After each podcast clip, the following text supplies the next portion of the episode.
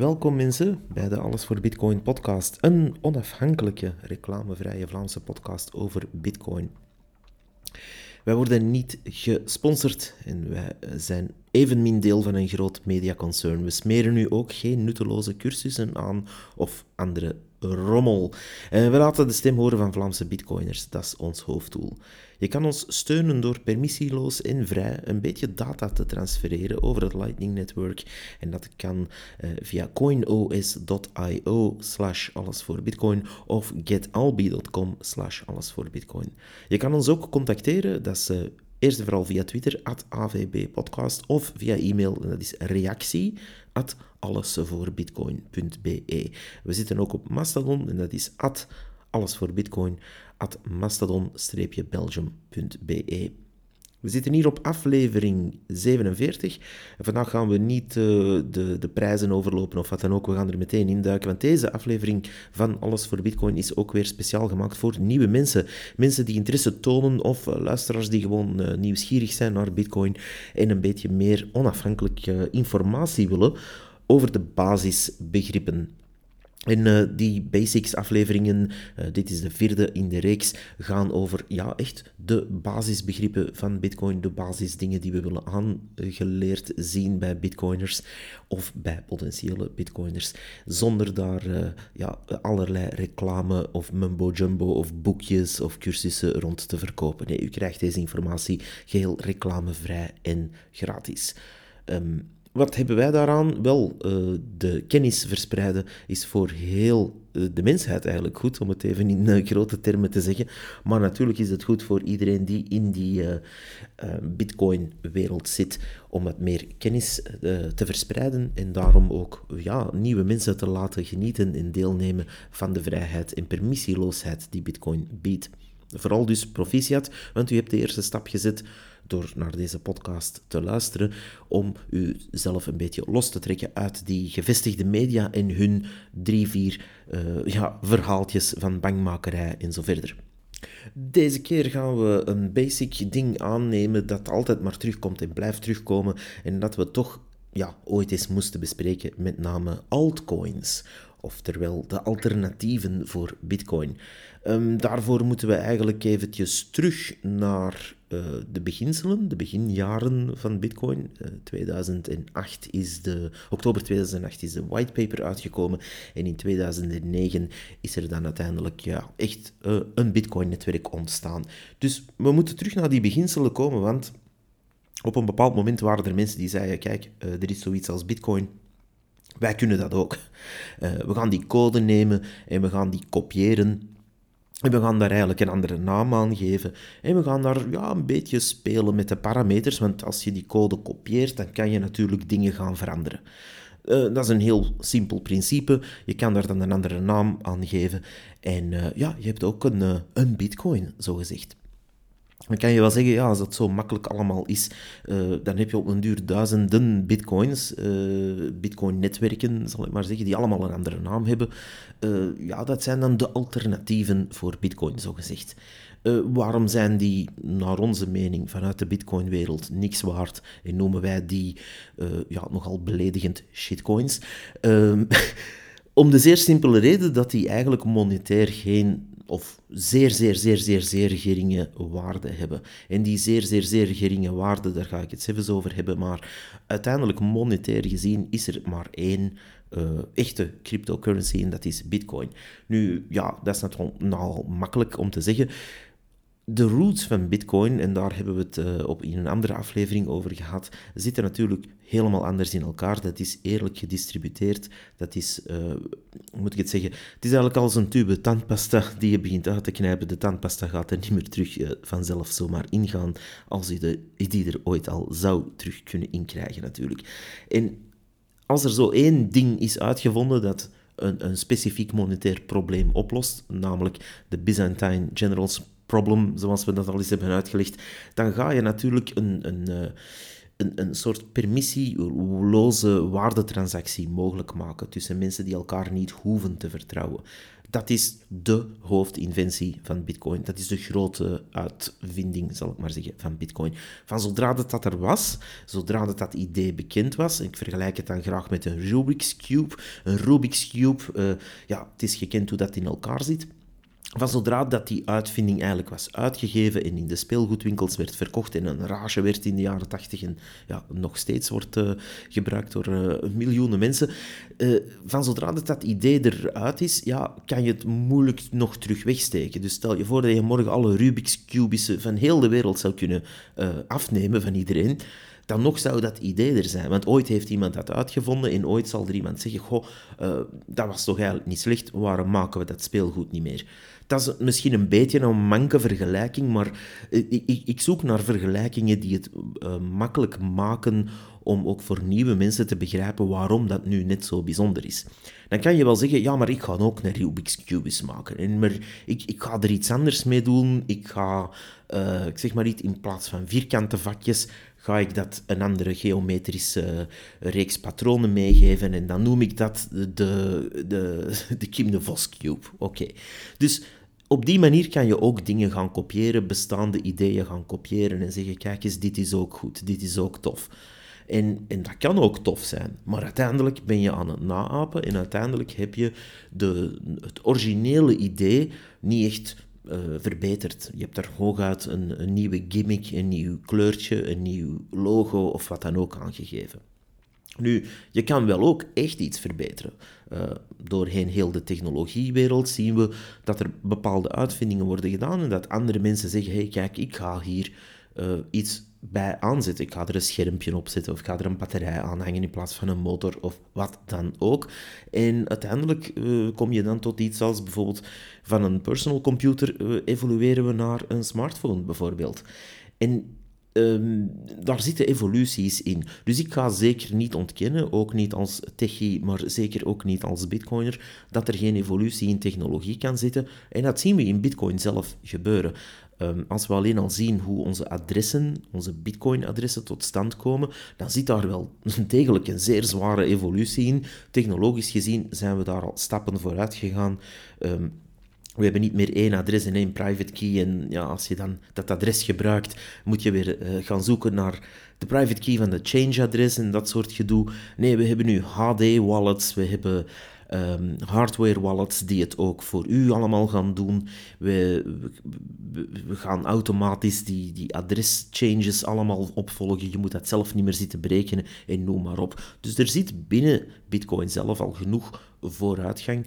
Uh, om de zoveel tijd komt er ook een nieuw stuk van dat protocol uit uh, waar bepaalde ja, improvements, waar bepaalde verbeteringen in zitten. Dus die technologische ontwikkeling moet je eigenlijk niet zien buiten Bitcoin, maar binnen Bitcoin.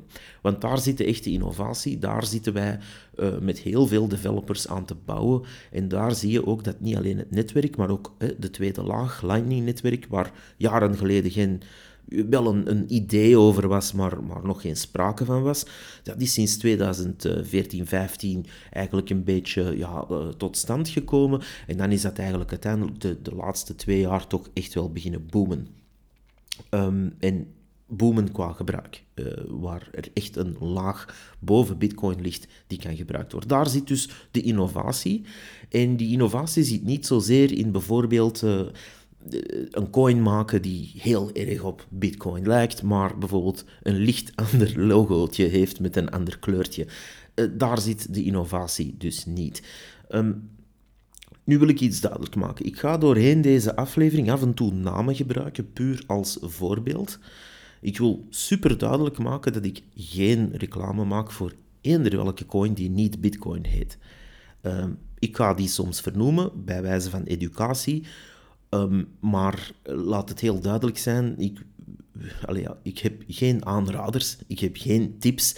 En zoals uh, sommige uh, influencers of influencers uh, dat dan zeggen, die hebben geen, ik heb geen pro-tips, ik kan wel zeggen. Goed, dus als ik een andere coin vernoem dan Bitcoin, denk er dan meteen bij dat het uh, eh, 99% zeker een shitcoin is of een altcoin. Oké. Ehm, het eerste soort van, uh, als u dan eigenlijk zegt van ik wil de basis leren kennen van Bitcoin, dan moet je ook leren herkennen wat een shitcoin is. En ik ga het om het proper te houden toch uh, gewoon altcoins noemen. Dat, uh, dat klinkt ook een beetje ja, opgeschoonder dan elke keer dat lelijke woord te gebruiken. Um, en daar zijn een aantal categorieën in. Nu, de vuistregel is heel simpel. Heet het Bitcoin? Nee, oké, dan is het een altcoin. En let ook op met uh, mensen die de naam Bitcoin verwerken in iets anders. Er zijn in het begin, uh, denk zo rond 2015, was het eventjes heel in om dan een kopie van Bitcoin te nemen en dat dan anders te noemen, maar met het woord Bitcoin er wel in. Dus je had dan Bitcoin Diamond, Bitcoin Gold, uh, uiteraard de beroemde Bitcoin Cash. En, enzovoort en zo verder. En dan zijn ze begonnen met Satoshi zijn naam te misbruiken. Dus dan heb je daar Satoshi token en Satoshi green token en whatever. Dat, dus laat u daar niet aan vangen als het niet gewoon echt de bitcoins zijn.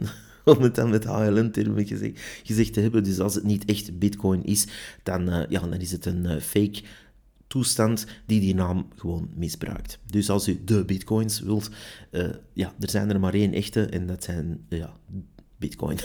Nu, uh, er is ook een testnet van, daar kan u natuurlijk vrij mee testen, dat is ook oké. Dat wordt op die manier ook niet verhandeld. Um, maar goed, dus die categorieën, um, ik ga ze heel snel even overlopen. Je hebt ten eerste taped-on tokens, ten tweede centralized coins of, tokens, uh, ten derde heb je de nieuwe chains of andere chains. Dan heb je de one-man shows. Dan heb je de promise coins en dan heb je de total anonymity coins. Dan heb je nog een kleine overschotcategorie, daar ga ik het er misschien daarna over hebben, maar dat zijn zo wat de grote, uh, ja, de grote zes categorieën, uh, de, de, de zes shitcoin-zijdes, zal ik maar zeggen. Um, ten eerste, taped-on tokens, ja, dat is nogal simpel uit te leggen. Dat zijn eigenlijk een, een tokennaam die men ergens gaat opkleven. Dus je hebt bijvoorbeeld een service.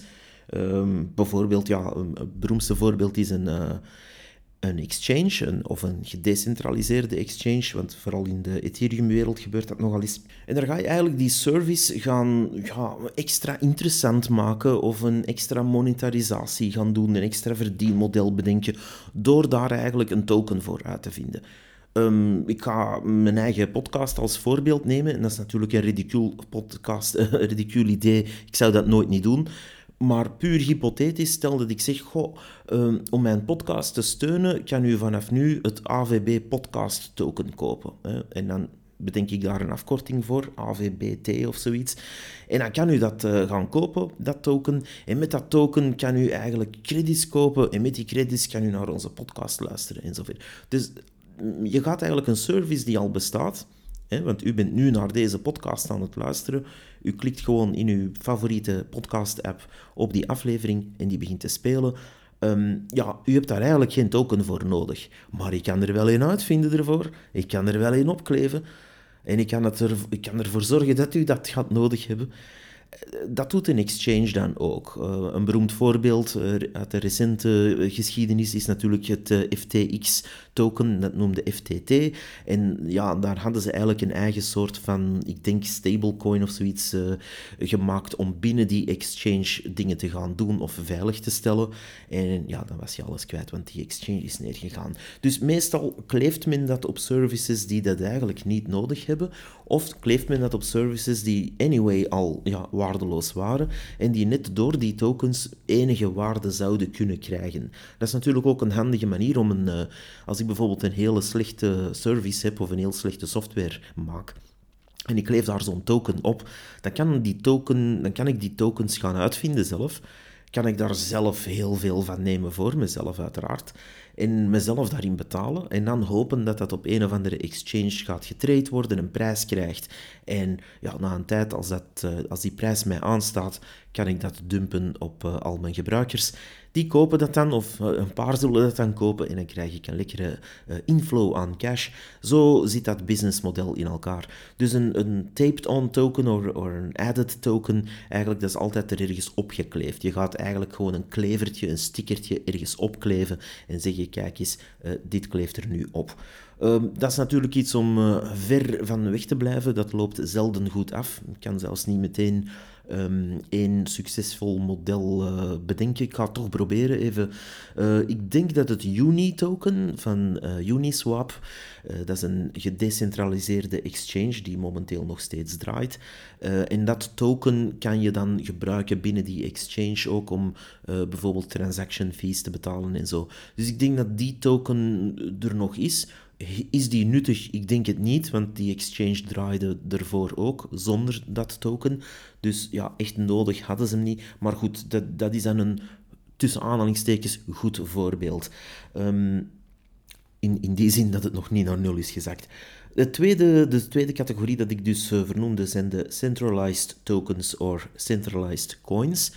Uh, ja, dat is eigenlijk heel simpel uit te leggen. Er is één entiteit, één uh, bedrijf, meestal, of ja, één iemand, die uh, eigenlijk gecentraliseerd gaat beslissen over die tokens en, en over die coins. Bijvoorbeeld, ik richt mijn eigen soort bitcoin op, uh, AVB bitcoin bijvoorbeeld. Um, en uh, die AVB-podcast Bitcoin, die ga ik lanceren, maar ja, 21 miljoen, uh, zoals bij Bitcoin, het aantal uh, Bitcoin in theorie is 21 miljoen ooit. Ik vind dat veel te weinig, ik dat 21 miljard maken. Of waarom niet? 210 miljard. Maar ja, leuk. En uh, ja, ik pre-mine er 200 miljard al voor mezelf, omdat ik ja, natuurlijk heel rijk wil zijn in die tokens.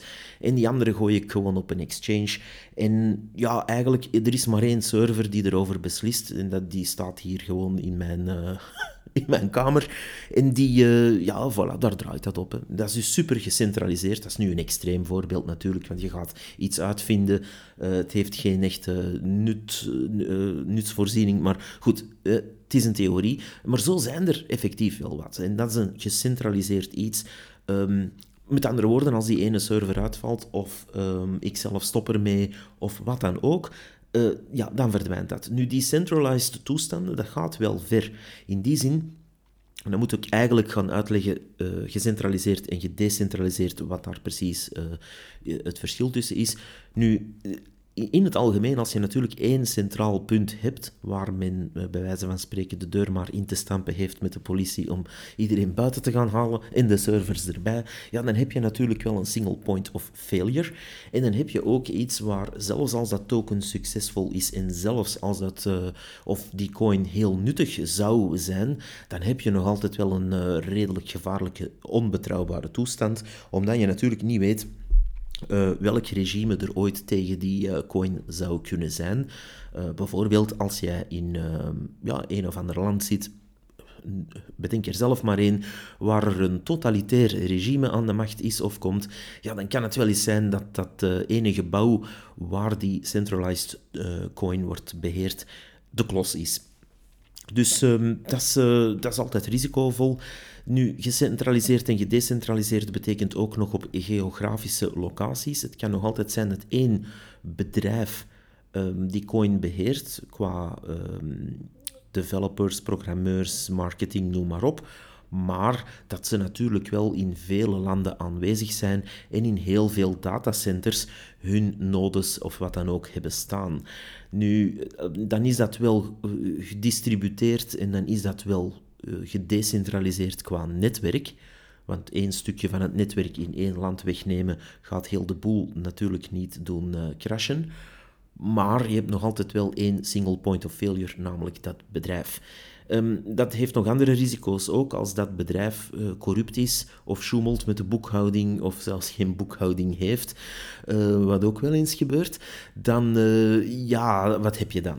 Dus die, die centralisatie en gedecentraliseerd of, of niet, dat, dat is nu niet dat is wel belangrijk voor uh, Bitcoin, maar uiteindelijk hebben shitcoins daar weinig last van. Uh, omdat je, ja, volgens een volledig ander eh, monetair bestel werkt, waar het vooral draait om marketing, om momentum te creëren en waar je natuurlijk niet gaat afhangen van hoe gedecentraliseerd zijn we. Nu, de, de grootste, laten we zeggen, altcoins claimen allemaal wel gedecentraliseerd te zijn. We denken hier natuurlijk in eerste plaats aan Ethereum, maar dan spelen er ook nog andere zaken mee. Bijvoorbeeld, uh, de Ethereum-nodes, die zitten natuurlijk over heel de wereld. Je kan met recht en reden wel zeggen dat uh, de meeste van die servers zo verspreid zijn dat je en eh, validators moet ik nu zeggen, want ze zijn proof of stake geworden, maar goed, dat is weer een ander onderwerp.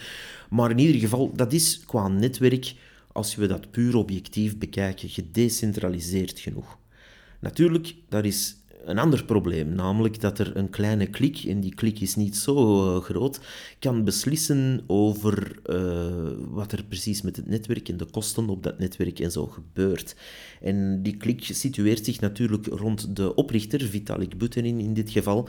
En ja, als die iets beslist, zoals bij de Berlin upgrade, waar hij zomaar eventjes de kosten van bepaalde transacties maal 4 heeft gedaan en dan nog eens maal 2 heeft gedaan een maand later, Ehm, ja, dat is ook centralisatie. Daar gaat één iemand beslissen, of ja, een kleine klik beslissen van, kijk eens, we gaan dat op die manier regelen, of we gaan dit of dat duurder maken, noem maar op. Dus dan mag je netwerk nog wel gedecentraliseerd zijn en mooi verspreid zijn over heel de wereld.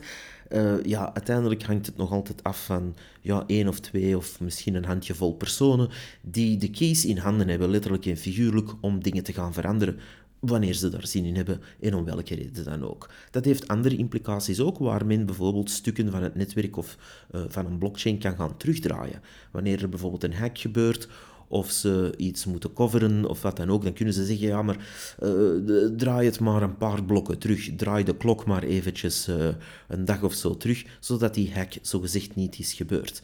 Um, bij bepaalde coins is dat schering en inslag.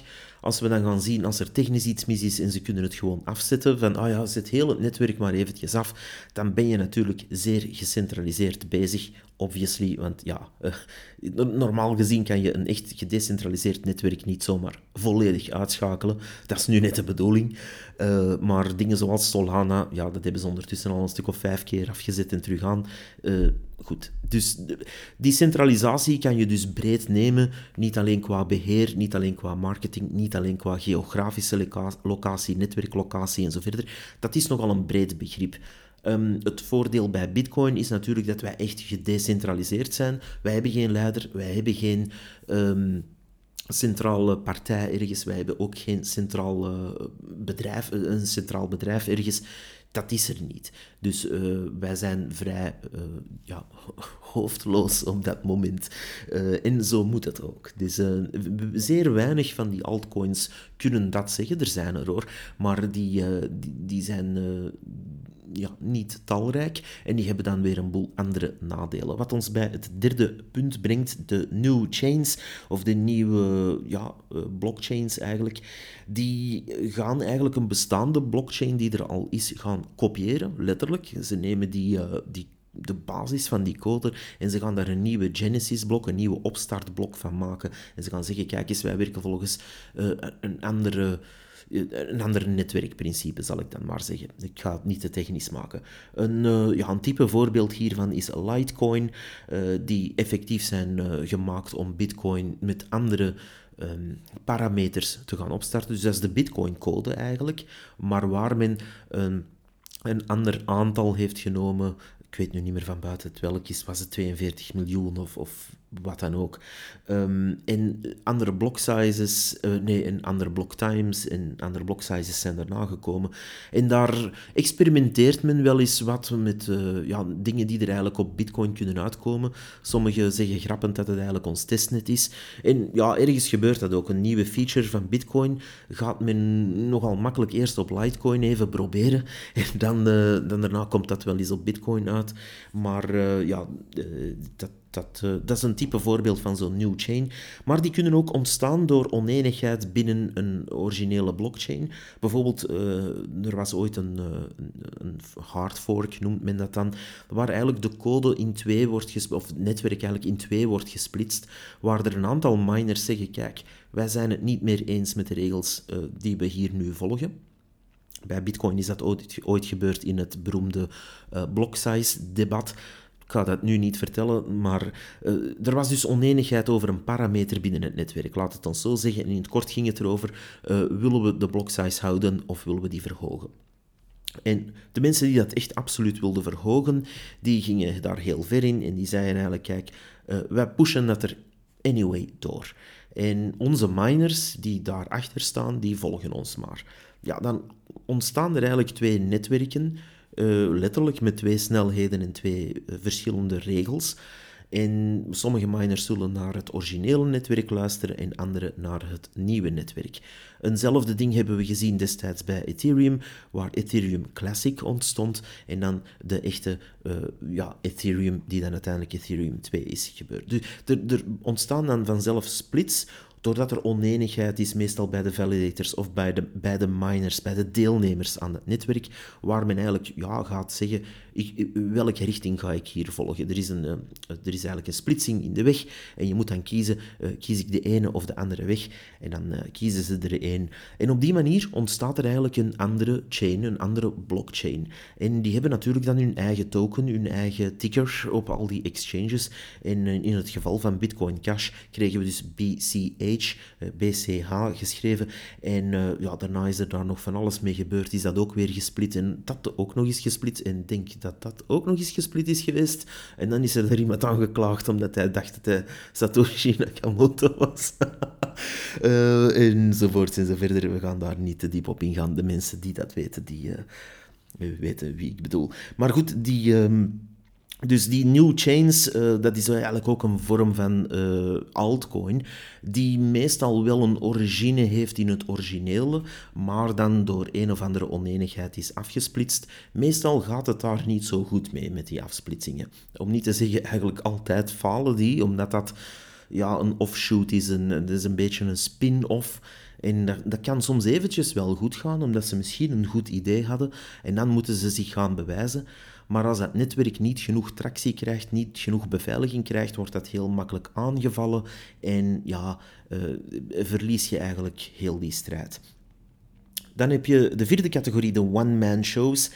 Uh, ja, dat is heel simpel uit te leggen. Een founder bedenkt iets nieuw, wat dan ook. Uh, een nieuw soort blockchain, een nieuw soort project, een nieuw soort uh, trucje om zijn stuff te verkopen. En het draait eigenlijk om die ene persoon. Want hij heeft het idee gehad, hij heeft de, de programmatie misschien ook gedaan en hij loopt in de kijker. Dat zijn ook ja, zo goed als altijd mannen, daarmee zeg ik hij, maar dat kan natuurlijk ook een vrouw zijn.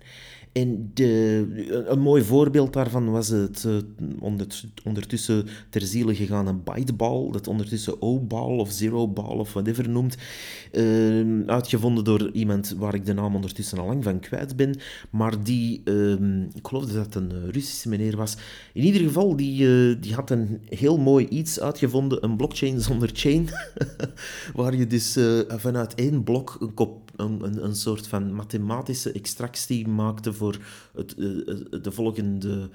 Um, een DAG noemden ze, DAG, uh, eh, Dynamic bla bla something.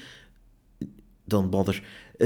En die transacties werden eigenlijk altijd afgeleid uit de vorige transactie. Nu op zich, puur mathematisch gezien, was dat wel een mooi idee.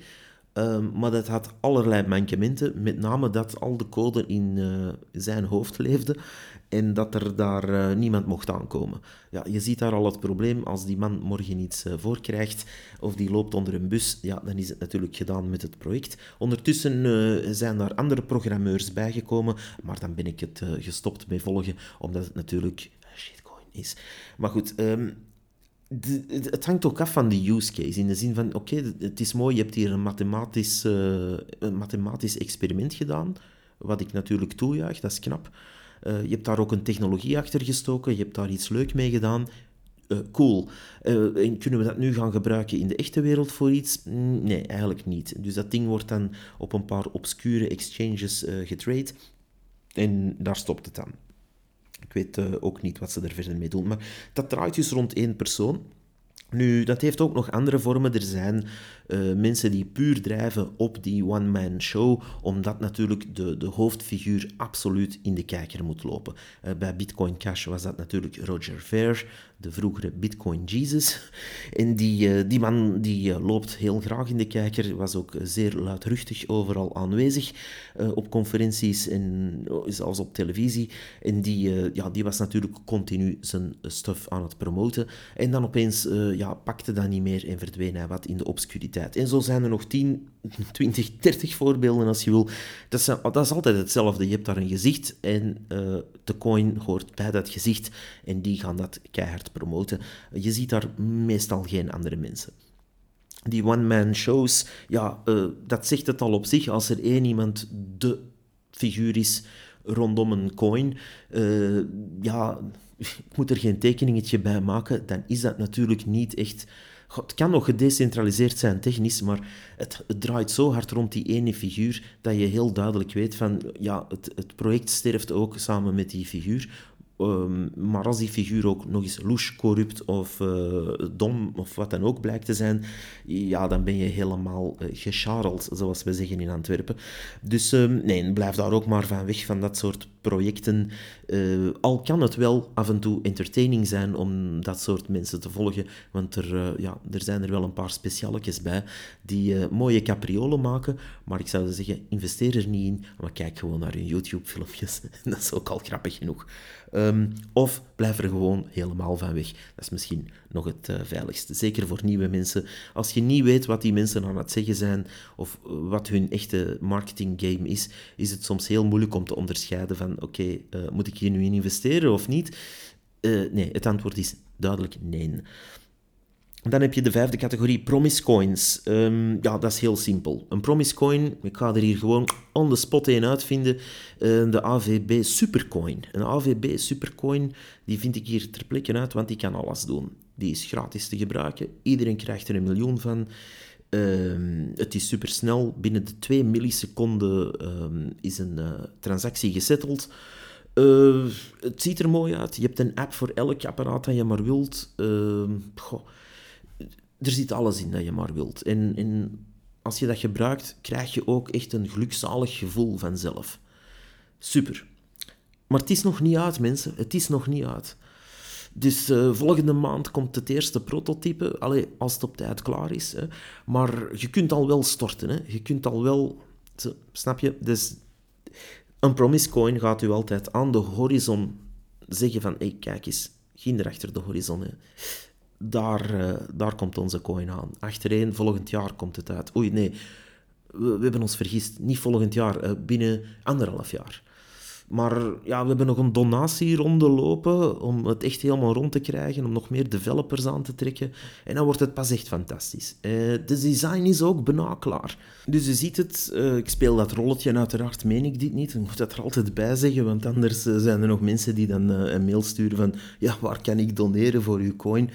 nee, die coin is fake, ik heb hem net bedacht en die komt er niet. Maar een promise coin gaat u dat wel blijven beloven, de hemel op aarde beloven, die het is altijd perfect, het gaat allemaal super zijn. Het kan smart contracts doen. Ik denk dat Cardano daar ondertussen al uh, drie jaar aan het beloven is dat dat allemaal gaat komen. Uh, en zo zijn er nog. Hè. Uh, het, het, komt altijd, maar nog, nog eventjes wachten. Nog eventjes wachten. En ondertussen kan je die token al traden, of kan je doneren, of kan je whatever kopen. En ja, uh, het komt niet. Dat zijn promise coins. Ooit komt er dan wel iets, als er al iets komt, komt er dan soms iets uit dat er helemaal niet op lijkt of waar er een groot nadeel aan zit. Um, Ethereum 2.0 bijvoorbeeld hebben ze zes jaar of zo beloofd. Dus dat was eigenlijk een beetje een promise coin. Nu, je zag daar wel development gebeuren op de achtergrond, dus je wist er komt ooit iets. Ehm, dat is dan uiteindelijk uitgekomen en ja, ik hoor daar toch zeer weinig uh, vrolijke stemmen over, om het zacht uit te drukken. Vooral omdat je hetgeen dat je hebt gesteekt er niet meer uit kan krijgen tot Sint-Jutemis. Maar goed, uh, ja, dat zullen ze dan ook weer kunnen beloven. Ja, nee, maar volgend jaar kan je wel een steken en krijg je geld terug. Volgend jaar, volgend jaar, volgend jaar. dan de zesde categorie is iets meer tricky. Dat zijn de Total Anonymity Coins. Uh, ik ga er gewoon twee noemen, Dash en Monero. Uh, ja, dat, dat is een aparte categorie, omdat die wel degelijk gedecentraliseerd zijn, wel degelijk enige monetaire niche-markt hebben gevonden, omdat ze natuurlijk heel anoniem werken. Um, die gaan ook zelfs de bedragen dus opsplitsen. Als je bijvoorbeeld een 115 euro, zal ik maar zeggen, aan Monero zou willen storten, dan gaat het zich opsplitsen in 100, en 10 en 5, zodat het allemaal mooie getalletjes zijn die rondgaan. zodat je ook geen transacties kan herkennen aan het bedrag. Maar dat heeft nog andere anonimiteitsfactoren.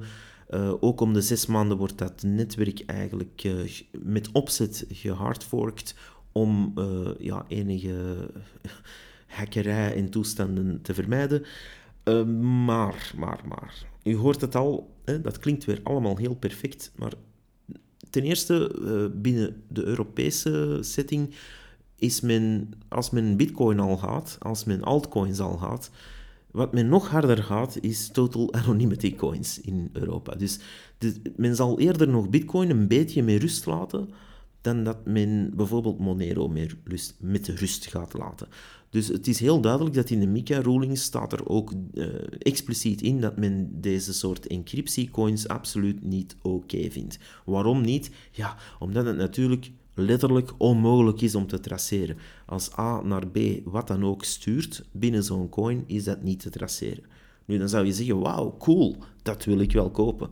Uh, ja, let op, want er zijn eigenlijk moeilijke off-ramps en niet altijd known supply. Want uh, bij Bitcoin weet je, oké, dit soort supply is er. en er zijn uh, ten hoogste 21 miljoen coins, je kan dat ook zien en verifiëren. Bij Monero bijvoorbeeld is dat niet zo makkelijk. Uh, men kan eigenlijk niet zeggen hoeveel supply is er nu echt.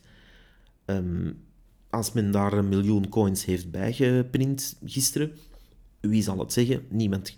Want je kan het niet zien. Dus wat er daar achter de schermen gebeurt, blijft een beetje een black box. En ik wil de mensen daar ook niet bang voor maken, want het heeft wel degelijk uh, zijn nut binnen dat technische uh, spectrum. Maar uh, ja, er zijn wel heel wat nadelen aan. En ook voor de mensen die daar zeggen, ah, ik ga dat kopen, ik wacht tot het meer waard is en dan dump ik dat. Ja, cool. Vind maar eens een goede off-ramp.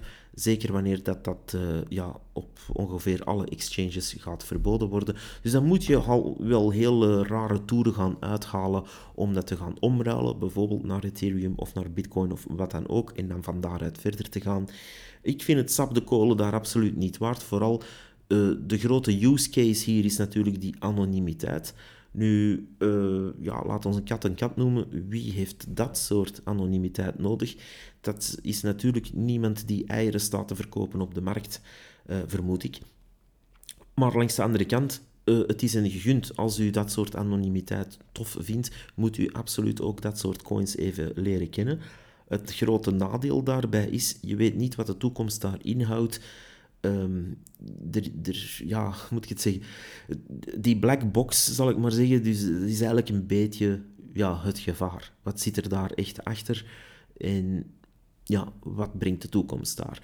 Wat ook zeker is, is dat de, ja, de hoofdreden waarom u dat zou nemen, die anonimiteit, niet absoluut is. Want als u dat ooit moet omzetten naar iets anders, maakt niet uit wat, uh, bitcoin of euro's of whatever, ja, dan hebt u wel een off-ramp nodig. En die off-ramp, dus die, die landingsbaan zal ik maar zeggen voor uw Monero, ligt zo goed als zeker bij een uh, centrale exchange, waar u natuurlijk ook weer uw uh, identiteitskaart en zo verder gaat zullen moeten bovenhalen.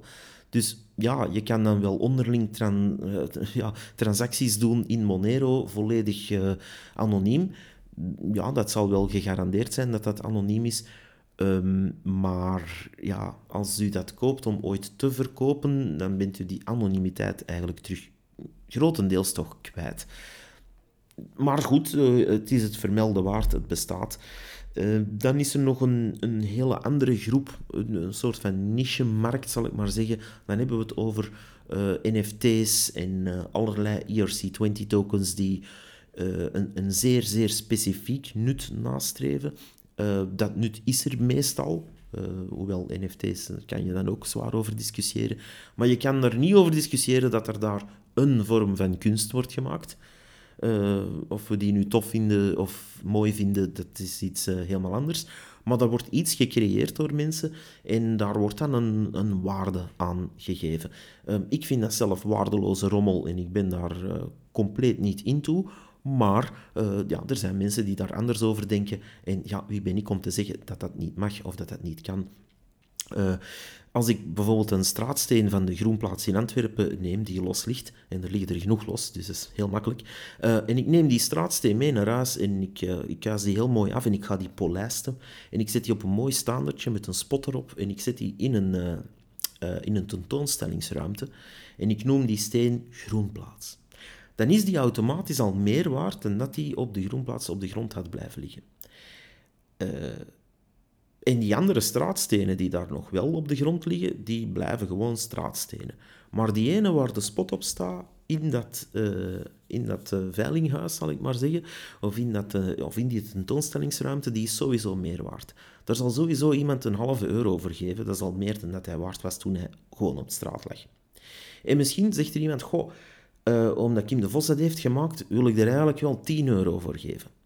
Dus het heeft al snel waarde, puur omdat er een discussie over is.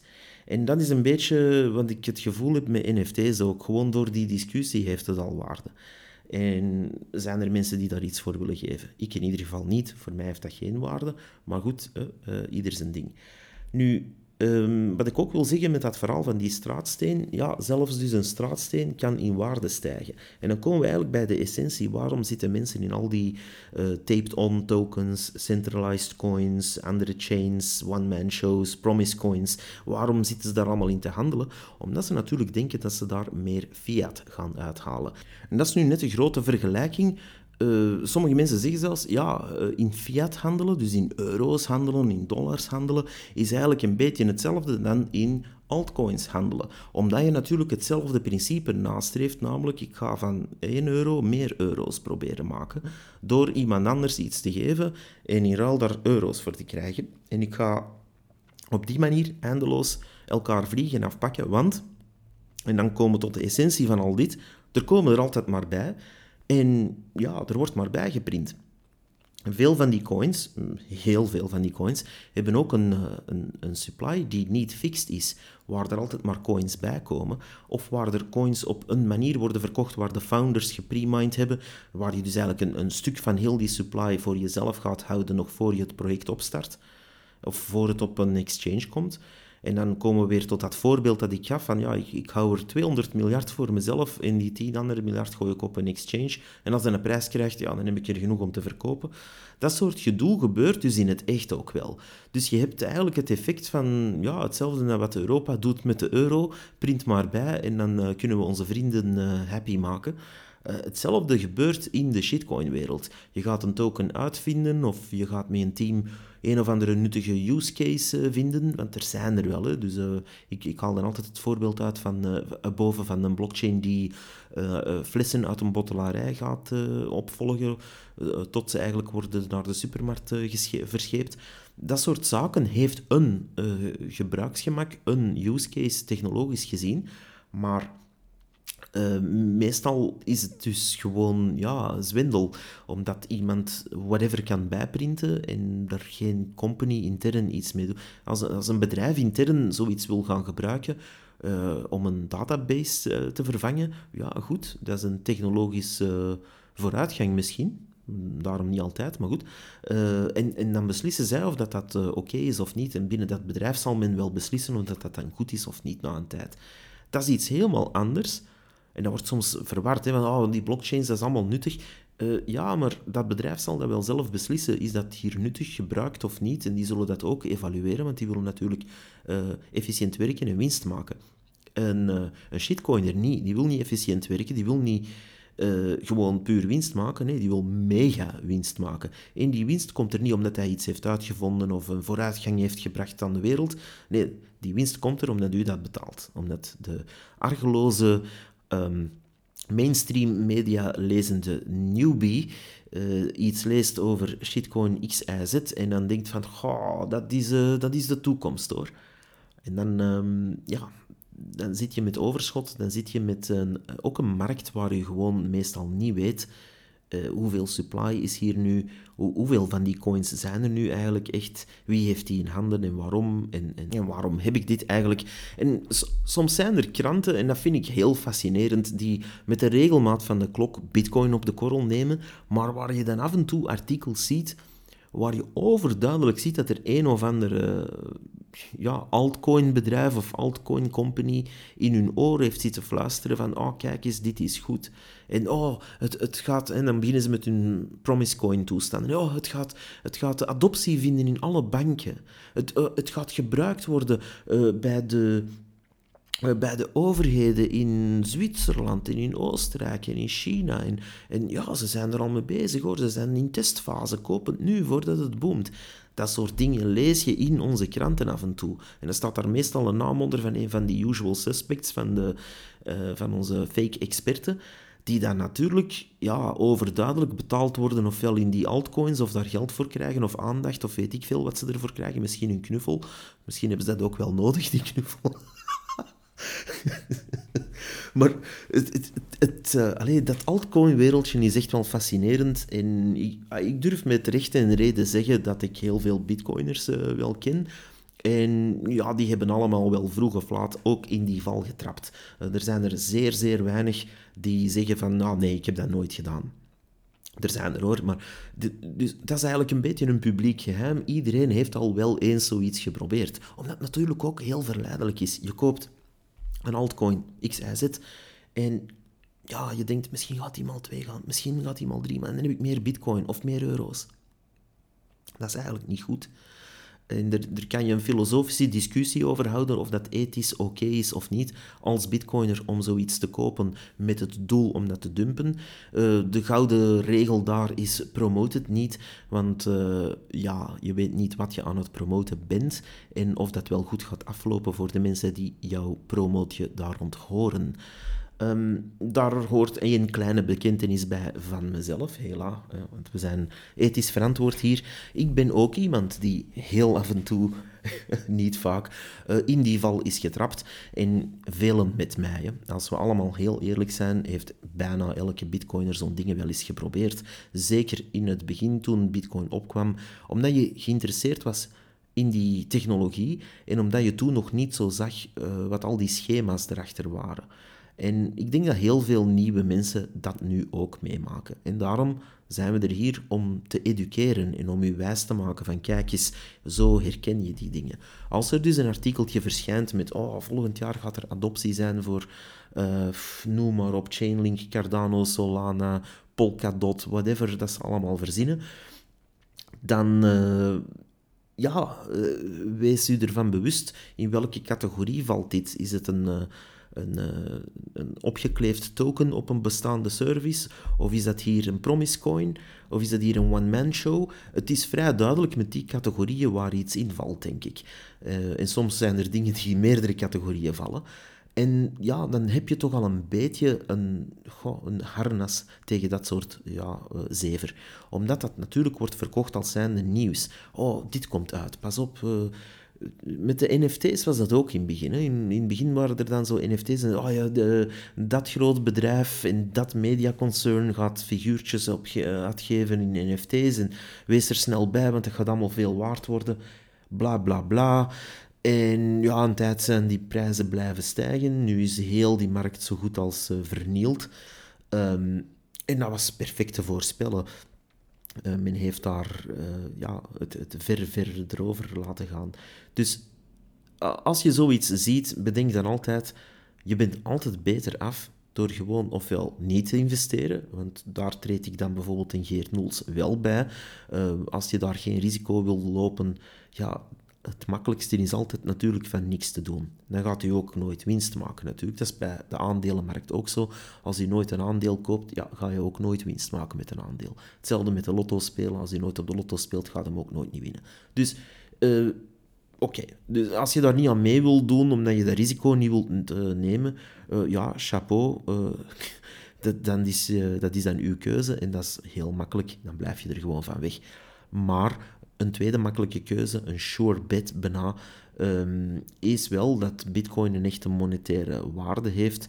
Als u dan al een van die crypto's in de cryptowereld zou kopen, uh, bekijk dan even wat er allemaal voor u ligt, want er zijn wel heel, heel, heel veel altcoins. Er zijn heel veel opties, maar er is maar één Bitcoin waar u permisseloos kan transacten, waar u weet wat de supply is, waar u weet wat de inflatierate is, maar waar u ook weet dat die code um, gedecentraliseerd wordt uh, tot stand gebracht via een consensus en waar het netwerk effectief wordt beveiligd door miners die echt werk verrichten en die niet afhangen van één of twee of een handjevol mensen die eventjes de prijs gaan aanpassen van een transactie.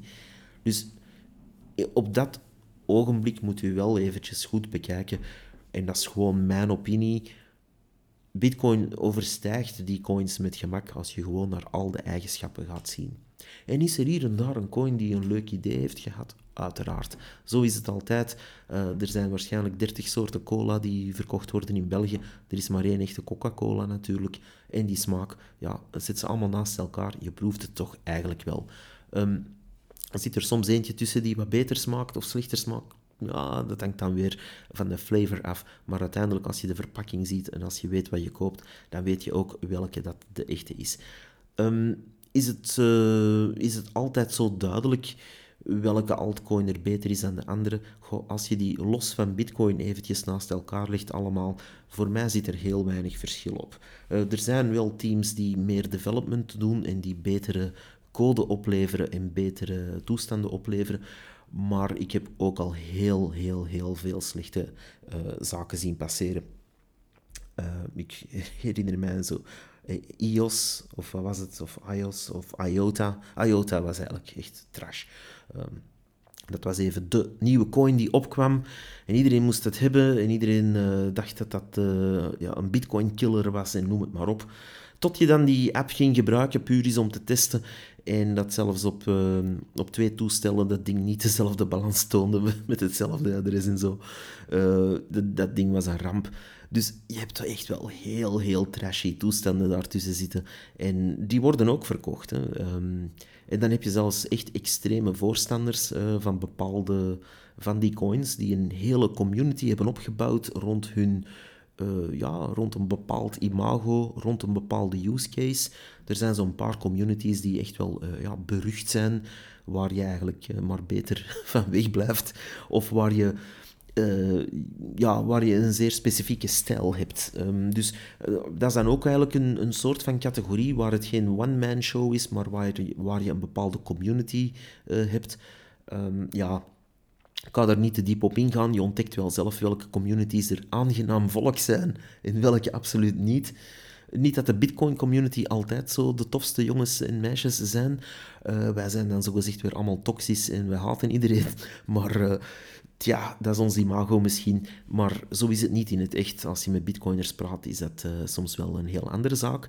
Um, aangename communities, tja, er zijn er een paar hoor. Maar ze zijn echt wel op één aan te tellen.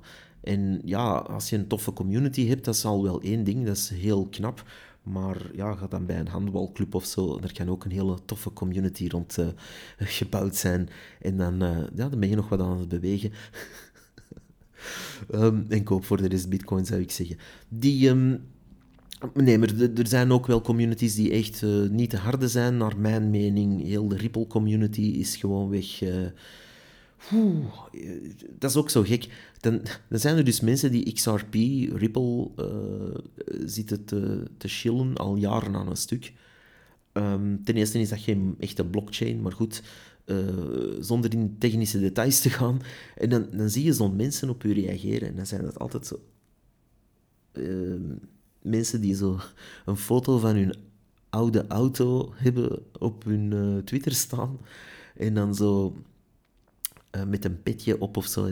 Dan zijn ze, ja, maar je, moet, bitcoin is niks waard, het heeft geen use case. Uh, je moet Ripple kopen, want alle banken gaan dat beginnen gebruiken. Ja, dus met andere woorden, het bedrijf Ripple, dat zogezegd over het miljard waard is, heeft u met uw petje op echt wel nodig om de marketing te doen? I don't think so. Dus dat zijn mensen waar ik soms ook een beetje medelijden mee heb, omdat die al zoveel jaren van het pad af zijn. En ja, eigenlijk een mix tussen een centralized coin, een, een uh, verzonnen token en een, uh, gewoon noemt het een uh, promise coin eigenlijk, gaan blijven geloven. En ja, er is altijd wel een of andere adoptie die er aan ziet te komen bij een of ander groot bedrijf, bank of wat, wat dan ook. Ondertussen is Bitcoin wel degelijk al in gebruik? Is er een tweede laag? Zijn er ook al landen die dat effectief gebruiken als nationale munt? Dus we staan niet alleen mijlen voor, onze adoptie zit gewoon goed. Uh, kan natuurlijk altijd beter, maar uh, ja, wij kunnen iets tonen, terwijl heel veel van die promise coins ja, alleen hun beloftes kunnen tonen. En dat zie je dan ook aan het volk dat er daar de promos voor doet. Ja, meestal zijn het niet echt de mensen die, waar je op zit te wachten om je te komen vertellen wat ze allemaal willen chillen en promoten. dat, is ook iets een community is ook iets waar trouwens. Dat is nog een andere categorie die ik er misschien had moeten bijdoen. En daar, dat valt een beetje onder die one-man shows ook.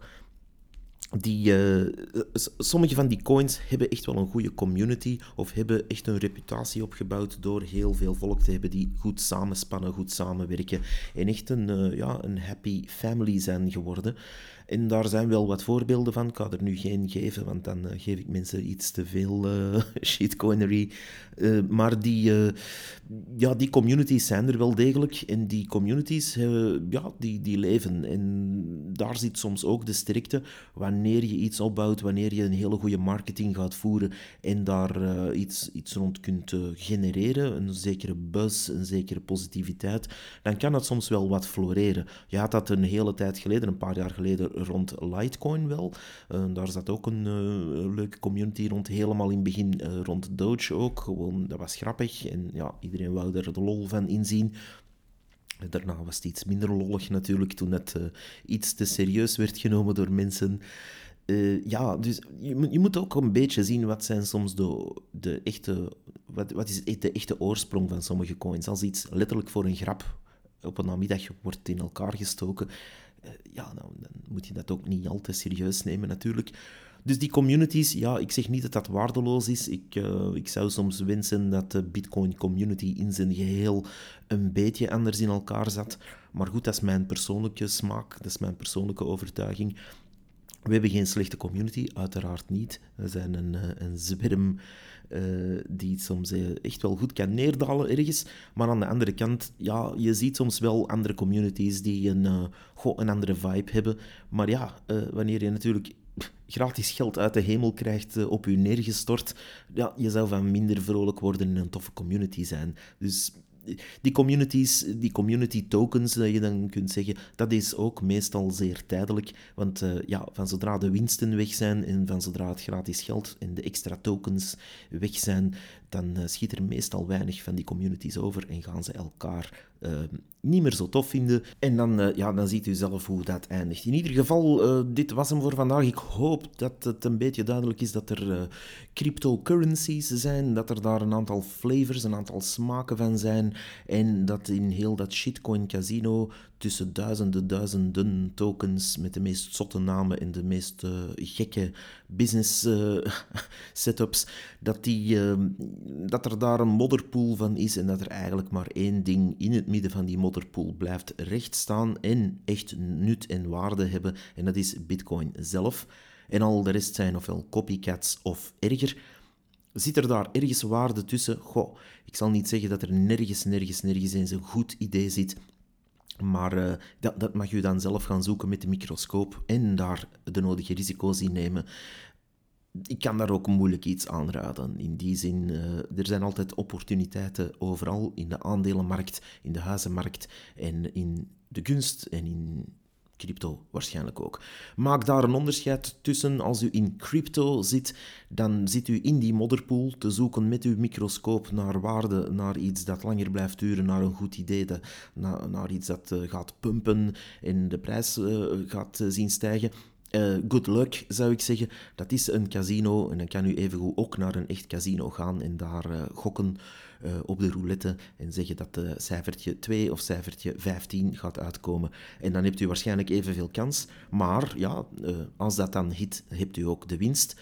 Um, maar daar zitten wij niet voor te werken. In die zin, Bitcoin is er om een hele andere reden. Niet om u eventjes 1000 euro te laten bijverdienen of u uw geld te laten maal 2, 3, 5 of 10 doen, maar vooral om een waarde te creëren. Een waarde die geld voor de mensen, van de mensen moet zijn en waar waardebehoud en het permissieloze centraal staan. En dat hebben al die andere coins niet, want die zijn er eigenlijk om meer fiat geld te genereren, om ja, zichzelf te blijven voeden.